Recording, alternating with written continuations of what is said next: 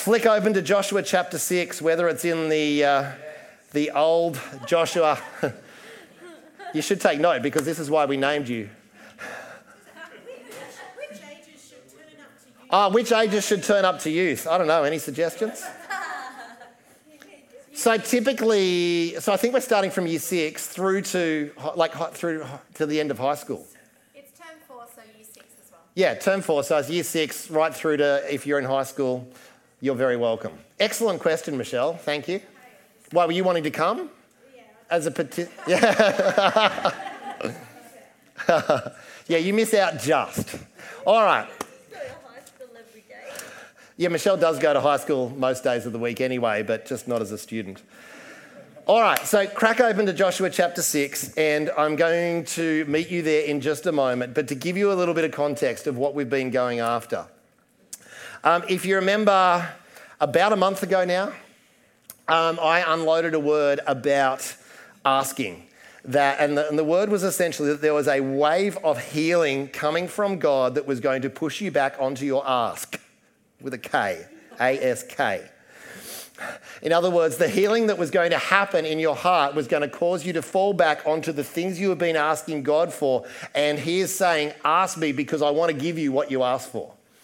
Then Deb, for a couple of weeks, unpacked the process of faith, how faith works. And one of the things that I have found as I've walked this kingdom journey is this faith thing is about us co laboring to see our ask come into manifestation, into being, into reality. But as the church, we haven't really understood how the kingdom operates and how the processes of faith work. And so we don't know how to see those things come into manifestation, how to cooperate with God to see them happen. And so we end up often deeply disappointed. Pardon, this faith thing is a kingdom process that we need to learn to understand. Because when we understand it, a whole lot more things become possible. Deb, in particular, talked about the process of putting in the sickle. If you, how many you were here that week? It was a couple of weeks back where she talked about that process where you put in the sickle. That's the harvest moment where you call that thing into manifestation and see it become a reality. It's no longer just something you see or are asking for, it's now something that is actually eventuated. So, what I want to talk to us today, oh, ah, sorry, before I say that, and then Megan two weeks ago, how many of you were here for that? She rocked it, right?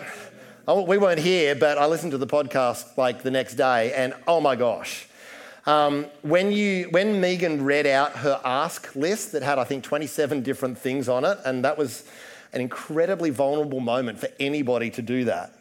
Um, and she did it so amazingly and beautifully. You're starting to get a picture there of what God is talking about of putting your ask out before Him and saying, God, this is what I'm going for, this is what I'm asking for. So, what I want to talk to us today about is the power of what you see the power of what you see. So let's go to Joshua chapter 6. So, to give you context, again, this passage sits after the children of Israel have come out of slavery. They have crossed over the River Jordan. so, if you like, go, go even further back. Nice one. Yeah. Taxi. The children of Israel have come out of Egypt, which was out of slavery, and they crossed over the Red Sea. And if you like, that was that is such a picture of salvation coming out of slavery into freedom.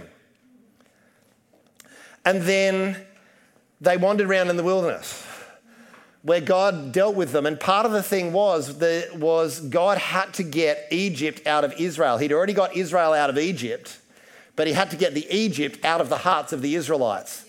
And because so many of them couldn't make that crossover, a whole generation had to die in the desert until there was a generation that was ready to inherit what God had promised. Because they couldn't go into the promised land carrying the mindset of Egypt because they were living as slaves.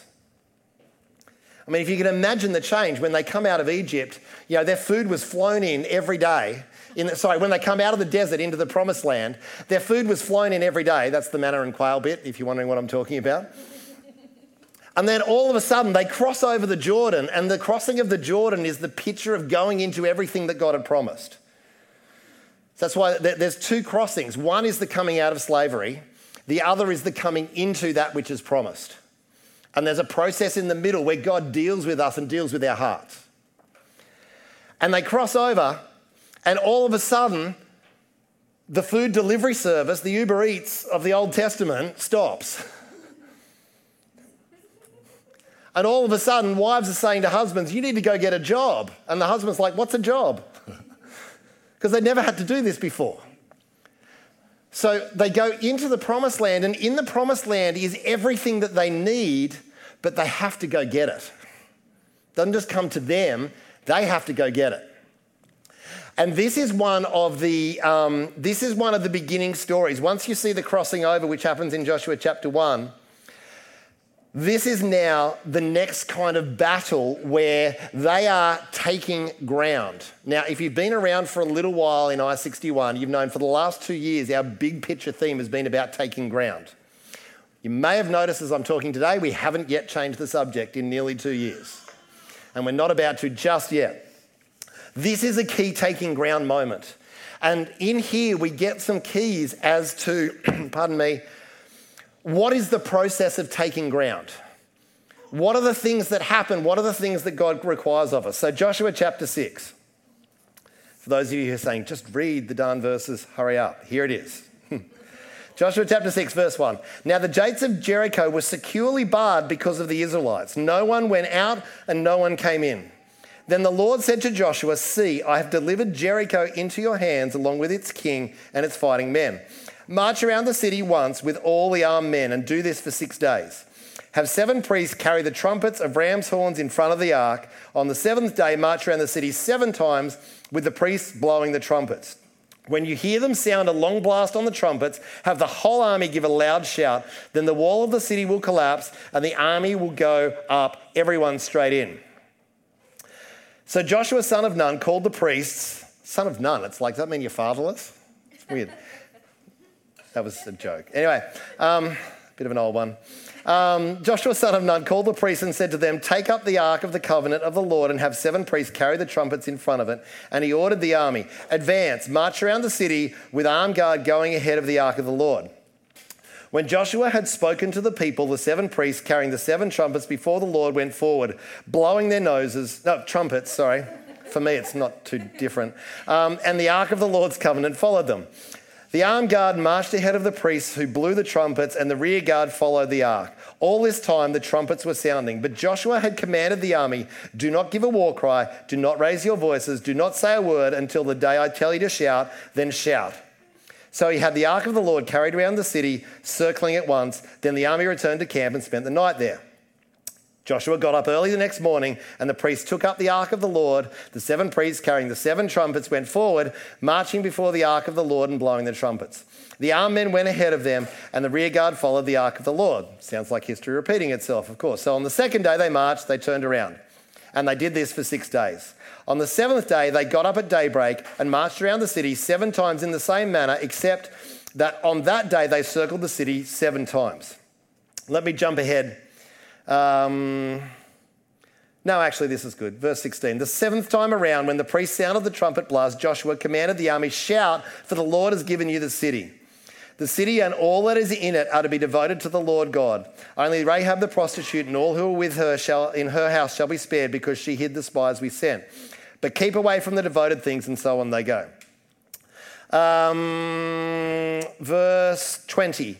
When the trumpet sounded, the army shouted, and at the sound of the trumpet, when the men gave a shout, the wall collapsed, so everyone charged straight in, and they took the city. They devoted the city to the Lord and destroyed with the sword every living thing in it men, women, young, old, cattle, sheep, donkeys. Joshua said to the and anyway, you get the idea. Uh, verse 26. At that time, Joshua pronounced this solemn oath Cursed before the Lord is anyone who undertakes to rebuild this city, Jericho. So the Lord was with Joshua, and his fame spread throughout the land. This is a pretty epic day. Now, if you follow um, any of the, the historical archaeology around the city of Jericho, it seems to indicate that the wall literally went down like an elevator shaft, kind of boom, straight down. Sorry, didn't mean to freak you out. literally kind of went down like it was on an elevator shaft. Um, because if the wall kind of crumbled outwards, a whole lot of people would have like got crushed. That would have not been a good day for them. It's like, imagine that, go, we're going to take the city, the wall's coming down, oh no, we're dead. like, that wouldn't be good. That's nothing to do with what I'm talking about, but it is very interesting. Um, let's have a quick look at the process. When we look in verse 1, verse 1 is where we see the situation, their current reality. And the current reality is now the gates of Jericho were securely barred because of the Israelites. No one went out, no one came in. That was their situation. Anyone ever felt like your destiny is like that? It's a walled city. Nothing's going out, nothing's coming in. All I can see is walls. Anyone ever had that kind of feeling? That, that was their reality. Nothing's going out, nothing's coming in. Now, part of the reason it was tightly shut up was because they, the Jerichoites, I don't know if that's the word, knew that the children of Israel were there and knew that God had given them the city, so they'd locked it down in the best way they possibly could. Um, still really didn't work. But that was their situation. So, number one is we see the reality. So, any, any time that someone is teaching or speaking about faith in a way that tells you to deny your current reality, I don't think that's a biblical thing to do. I think it's a smart thing to do. Because faith is not denial. Actually, I could argue that it is. It's not denial of reality, it's denial of the influence of that reality over you. That I'm cool with. But it's not denial of the situation. David didn't say, Goliath's not there, can't see him, no, nothing to see here. He had to see him in order to mm, put a rock through the middle of his head. He saw him very clearly and said, Wow, he's so big I can't miss. Boom. Look at that. That's not denial, that's seeing exactly the situation as it is. So, number one, we need to recognize the situation that it is. But then, verse two, something happens. The Lord said to Joshua, See, I have delivered Jericho into your hands. Now, we could read that as like, you know, when parents in the room, when you tell your kids not to do something and they do it and it goes bad, and you go, See, I told you?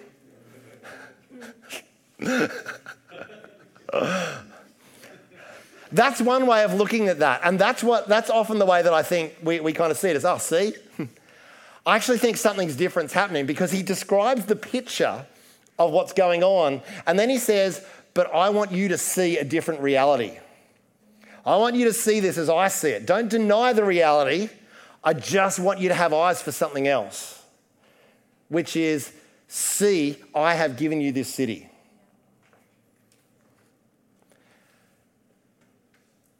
And this is where the real question comes when it comes to our ask is what is it that you see? What is it that you see?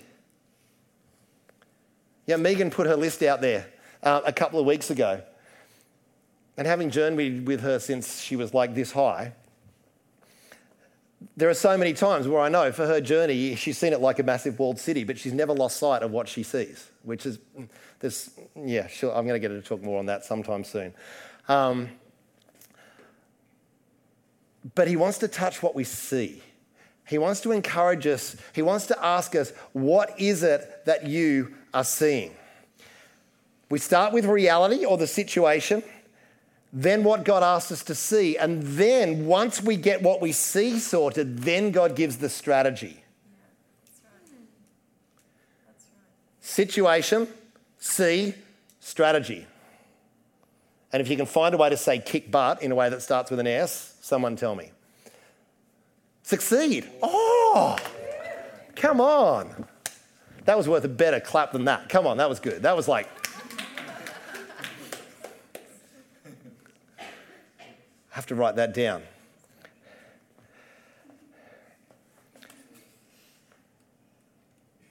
So I'm hoping that a couple of weeks ago, for those, you, and if you weren't here, please get the podcast um, of what Megan spoke a couple of weeks ago um, when she put the ask list out there because it just gives you an idea of what, what, does that look like. And it can be big picture like that.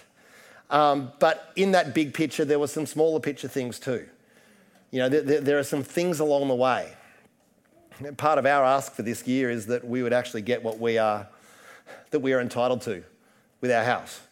And this week, interestingly, it was the Day of Atonement on Thursday, and that was the day a whole lot of breakthroughs happened. I, it's just an interesting little, interesting little thing with the Hebrew calendar and some of the things that Megan had been declaring out. And I know that there are a lot of breakthroughs that happened for people this week.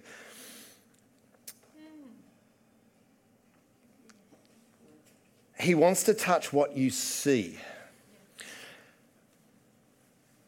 One of the things that wars against what we see is unprocessed disappointment from past seasons. When we have unprocessed disappointment from past seasons, it affects what we see. Now, we all have, if you've been alive longer than 20 minutes, you're going to have disappointment. Yeah, anyone ever had an unanswered prayer? Yeah, my hands.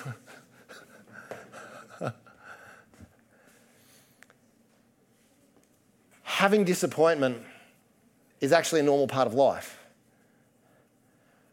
Learning how to deal with it is one of the things, effectively, is one of the things that sets apart people that actually walk into everything that's promised and those that don't. Because when I process my disappointment, I can come out the other side and I can see with hope again. What you see matters. Ephesians 3:20. Paul he, talking, if you like, um, as a, in a prayer to the Ephesian church. He says, Now to him who is able to do exceedingly abundantly above all you can ask or imagine. I want to suggest that the realm of imagination is an important canvas for the Holy Spirit to paint on. That the things that you see in your imagination, in your mind's eye, God wants to redeem that part of your world. It's often a part of our world that comes under so much attack. The, the, the, realm of lust, the realm of disappointment. Um, just to name two, are areas where the imagination comes under a huge amount of attack. But the realm of fear is also um, one that wants to hijack our imagination. But as I read that, if he's able to do above all we can ask or imagine, then what that's good. What is imagined there is a really good thing and is really big. And it's saying that God, yeah, you might, I, can imagine some pretty wild stuff. like, says I have dreams of global domination and all, in a kingdom sense, just to be clear. And I remember um, a number of years back, I was, you know, in a real kind of dreaming phase. And then someone came up to me with a prophetic word and said, God's saying you're not thinking big enough. And I'm like, is there another planet that I'm supposed to take? Like, I don't know how I can get bigger than this. like, is there a second one? Is there like aliens? I don't know. I, I, but apparently, he's able to do uh, ex, not just above that, but exceedingly abundantly. That's two words that are kind of superlative in nature, which means you can't kind of multiply them any higher. And he's able to do, oh, you can do the maths on that for me, Grant. Exceedingly abundantly squared to the power of something. It's just really big. Googol. Yeah, with an AL, not Google. Yeah. Anyway, math nerd talk. Um, Proverbs 29 18. It's a verse that um, many would be familiar with if you've been around church and kingdom for a while. It's, and the, the traditional version of it says, Where there is no vision, the people perish. If you read the latest kind of edition of the NIV, it says, Where there is no revelation, people cast off restraint. Um, the essence of what that is, vision, obviously, it is a sight related thing. Where we lack revelation, where we lack visionary revelation, that comes from God, that cast off restraint means basically we just go off and do whatever we want, not in a good way. In other words, when you have a vision, when you, when you can see what, the ground that God is asking you to take, the, God that, the ground that God has for you to take, it has a restraining and a focusing power that keeps you on a track, on a course of action. Does that, that make sense? And it says, when, when we lose vision, we just kind of throw it all to the wind and go, whatever happens will happen. We cast off restraint. There is vision, if you like, your imagination, your seeing is a restraining force that says, you know what? I could go hang out with that, but if I hang out with that, it's going to undermine that. Not worth it. I'm going to keep on this path. That's the kind of thing I mean, yeah? But when we lack that seeing, we lack this thing that keeps us in the lane that God has created us for. I've talked before um, from Ephesians where it says that we are God's workmanship, created in Christ for good works, which He prepared in advance for us to do. The word workmanship literally means poem, like we're His poetic masterpiece. And He has created a path for us that we should walk in, and He's perfectly designed us for that. And you think, well, hang on, does that take my choice away? Not necessarily, because that path is designed for how you're wired.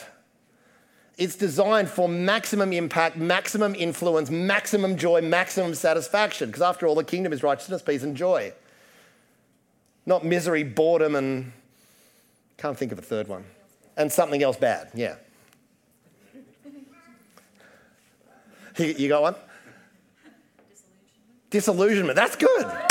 You're on fire, baby. Come on. Did you eat the thesaurus?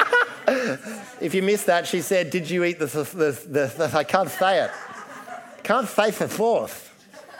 Did you eat a thesaurus for lunch? That's very good. No, she's had only four hours sleep because you've been working, right? Yeah, so no filters. That's awesome. Okay.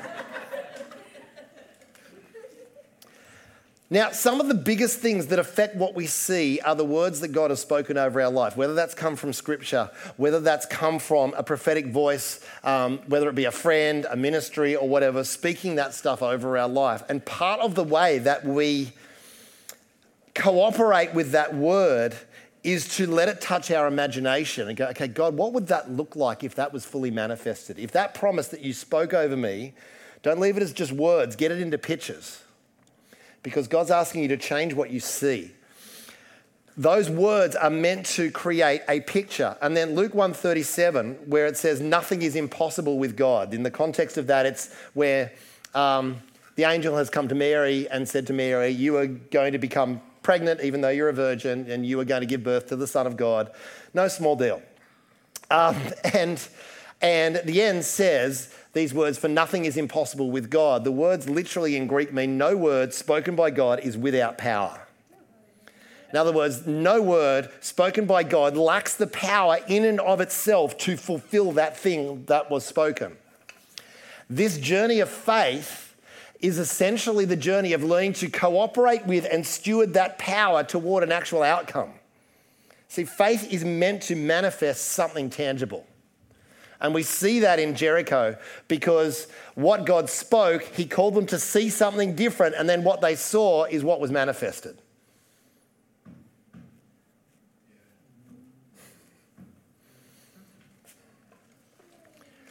This is the process that we need to learn and to understand is how to cooperate with God in a kingdom realm to see that which he has spoken become a reality. And this is a process, but it's a process that you can't do outside of intimate relationship with the Father and with His voice. Yeah, if you somehow I always come back to this as an illustration, but yeah, childbirth is a process. Okay, you can actually kind of define, you know, there's this stage, there's this stage, there's this stage. You can say, oh, well, that's just a formula. Until you're the one actually doing it, which of course I have not had the joy of. Um, up until this point in my life, and I'm not sensing that that is going to happen. I have been in the room when it's happened, but I haven't actually done it. But I know that it's one thing to know the formula and the process, it's another thing to actually live it experientially. And this thing of faith, yes, it is a process, it is definable, but it actually has to be lived out as an experience where we learn that that which God speaks, I'm going to give you that city. You walk up to it and go, This situation looks like the exact opposite of that which you said, God. What the heck? That is normal. Aren't you glad to be in the kingdom? Yes. okay, really bad response to that. All right. Thanks. Yeah, yeah, it's good. Good start.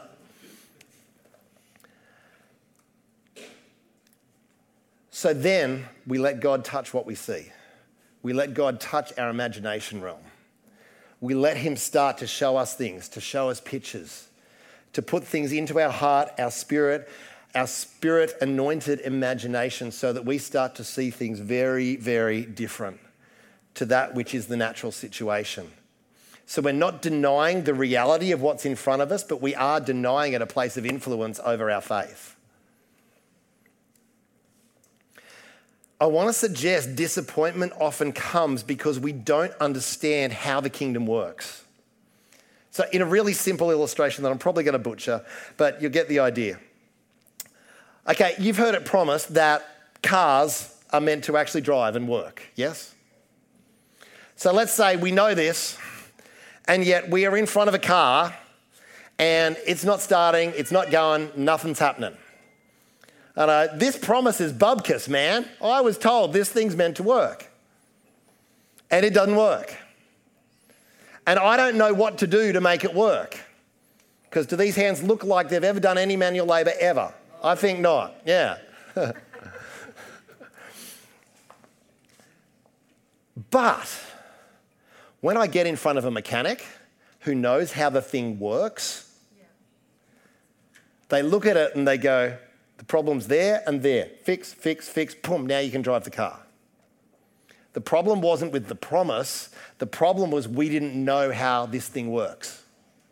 Does this make sense? This journey of faith, when things are not working as we had hoped, we can either stand next to the car and go, This thing's a piece of junk and walk away, or we can find someone who knows how that thing works and go, Can you walk with me? Can you help me understand how this thing operates so that that which is promised can become a reality? I know this is kind of a messy analogy, but you get you getting the idea? Are you just saying that so I'll finish?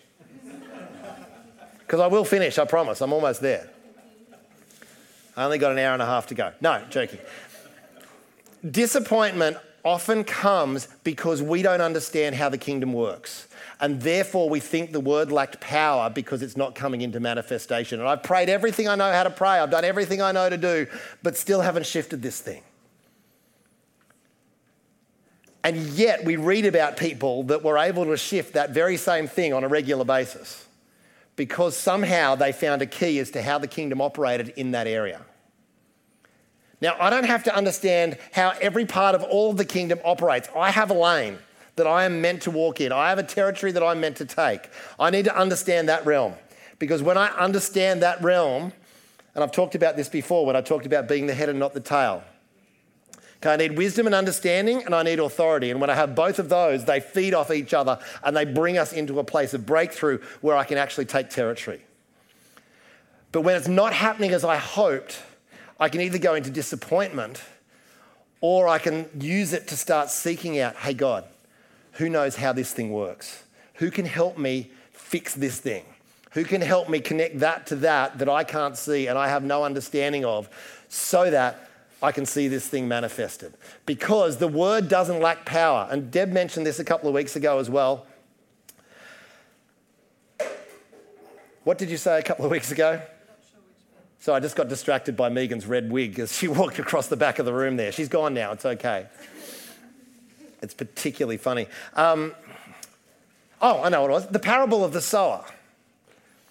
In the book of Matthew, there are four different kinds of soil. The word goes into four different kinds of soil, and only one out of those four soils actually see the word produce that which it was created for. Did the word lack power? No, but it couldn't find a resting place that would actually cooperate with what was in that thing in order to see it manifested. Which is why that parable teaches us the stuff of the heart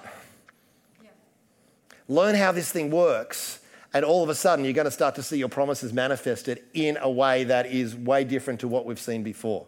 Now, is there mystery in all of this? Yes. Is there God's timing in all of this that we don't understand? Heck yes. Welcome to most of our life. But one of the things we know, we, Deb and I were up in Queensland, um, this is a couple of years back, and um, we were listening to Joshua Mills, who's a really epic breakthrough dude, um, in short. And he preached from Galatians 6, and the message was simply this Do not grow weary. What was the beginning of it?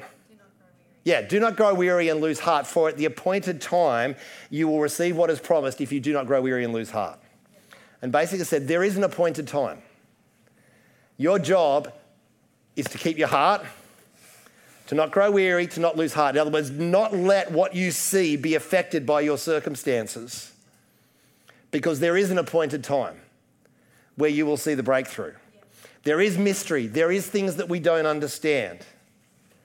That because God is like really, really big. okay, He understands a lot more. You know, Isaiah, His ways are higher than our ways, His thoughts are higher than our thoughts, as high as the heavens are above the earth. That's a long way. But there are aspects of the kingdom that He wants us to understand. Let me land with this King David, known as a man after God's own heart. And of all of the people in the Old Testament, the way that David operated set the nature of the throne that Jesus would sit on. Because it says that when it was t- when prophesied the coming of Jesus, it said he will sit on David's throne. So, what you saw in David set the character and the nature of the throne of which Jesus would sit upon. That, that's pretty epic. now, David did something in the area of 24 7 worship and intercession in the presence of God. Work with me here. That covenantally was reserved for a later time. So, in the Old Covenant, the presence of God was contained within the Ark of the Covenant, which was in the temple, which could only be accessed once a year by a priest who had a rope tied around his ankle just in case he died while he was in there, because if anyone else went in to get him, they'd die too. So the rope was there so they could pull the body out. Fascinating Old Testament stuff. This was real. There goes the red wig again. if you're listening to this on the recording, good luck. Um, but David instituted, even in the Old Covenant, worship in the very presence of God 24 7. That was an experience that was meant for the new covenant. It was never meant to happen in the old covenant.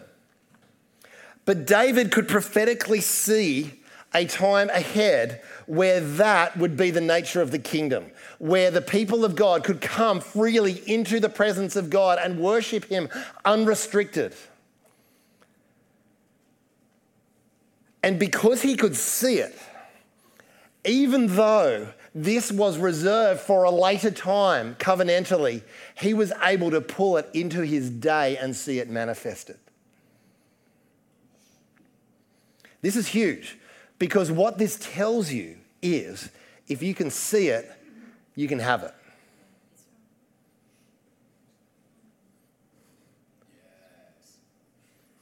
If you can see it, you can have it. If David can pull something in that legally belonged to a later time, because Jesus hadn't yet died, we now live in the fulfillment of that. And if you can see it, you can have it. So, what do you see? What do you see? Today, I feel he wants to touch our seeing. Viv, do you want to come up? I'm going to pray for us in a second. And then I want us to end singing that See a Victory song because it's just really obvious why. this has been an interesting week of breakthrough for not just us, for, for a number of people, and there are a number of stories that will be told um, in days ahead. Um, but it just it has been a, an unusual week of breakthrough. God's up to something. He's always up to something, but right now it feels like there is a, it's a particularly pregnant season where there is unusual grace to step into things that previously have been delayed, have been denied, have been seemingly unavailable. And I don't, I don't know about you, I don't want to miss out on it. I want everything the contract says I can have. One of the things he wants to touch, if we're struggling to see, you're looking for something that you, oh, your stand, yeah, take that. One of the things that could be happening for you if you're struggling to see is unprocessed disappointment from a past season. Because all I can see is what went wrong.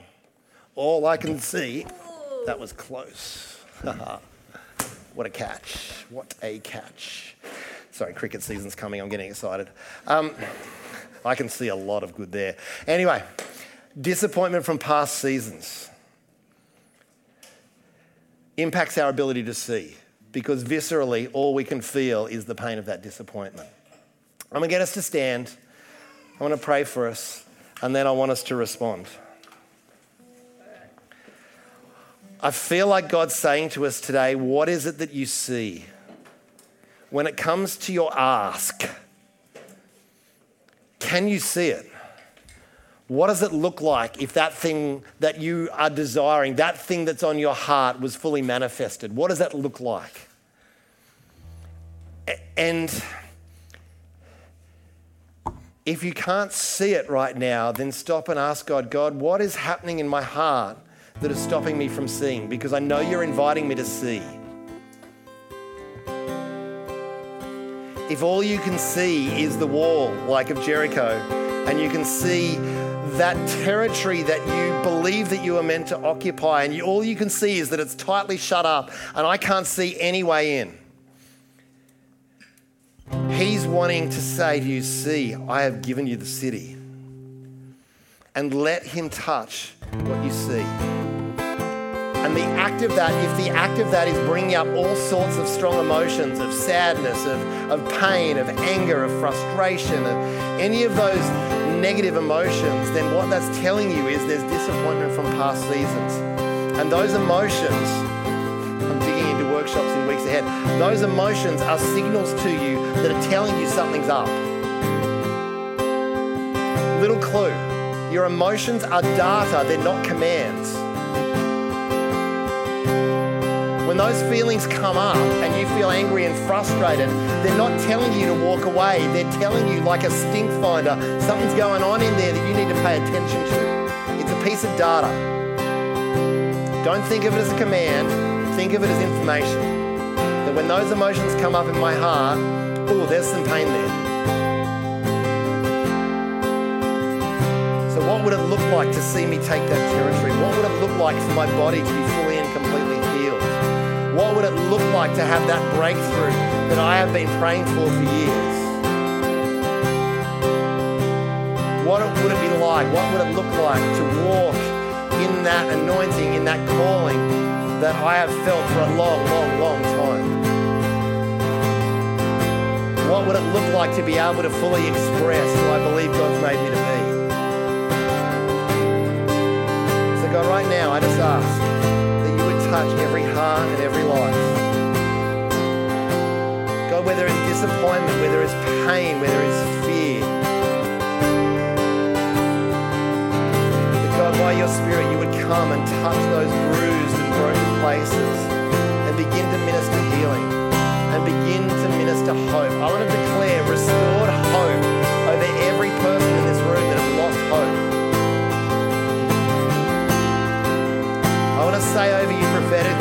is the day where your hope gets restored. Because there's a mechanic that knows how that car works. They may be in this room, they may not be, but he has got you set up with a divine appointment with the mechanic that knows how to make that sucker work. Doesn't turn up tomorrow, it's one day closer. Just let your spirit start to stir start to engage with the Spirit of God and start to see that which you're asking for. Start to see that which you're called And then we are going to do some shouting and declaring victory.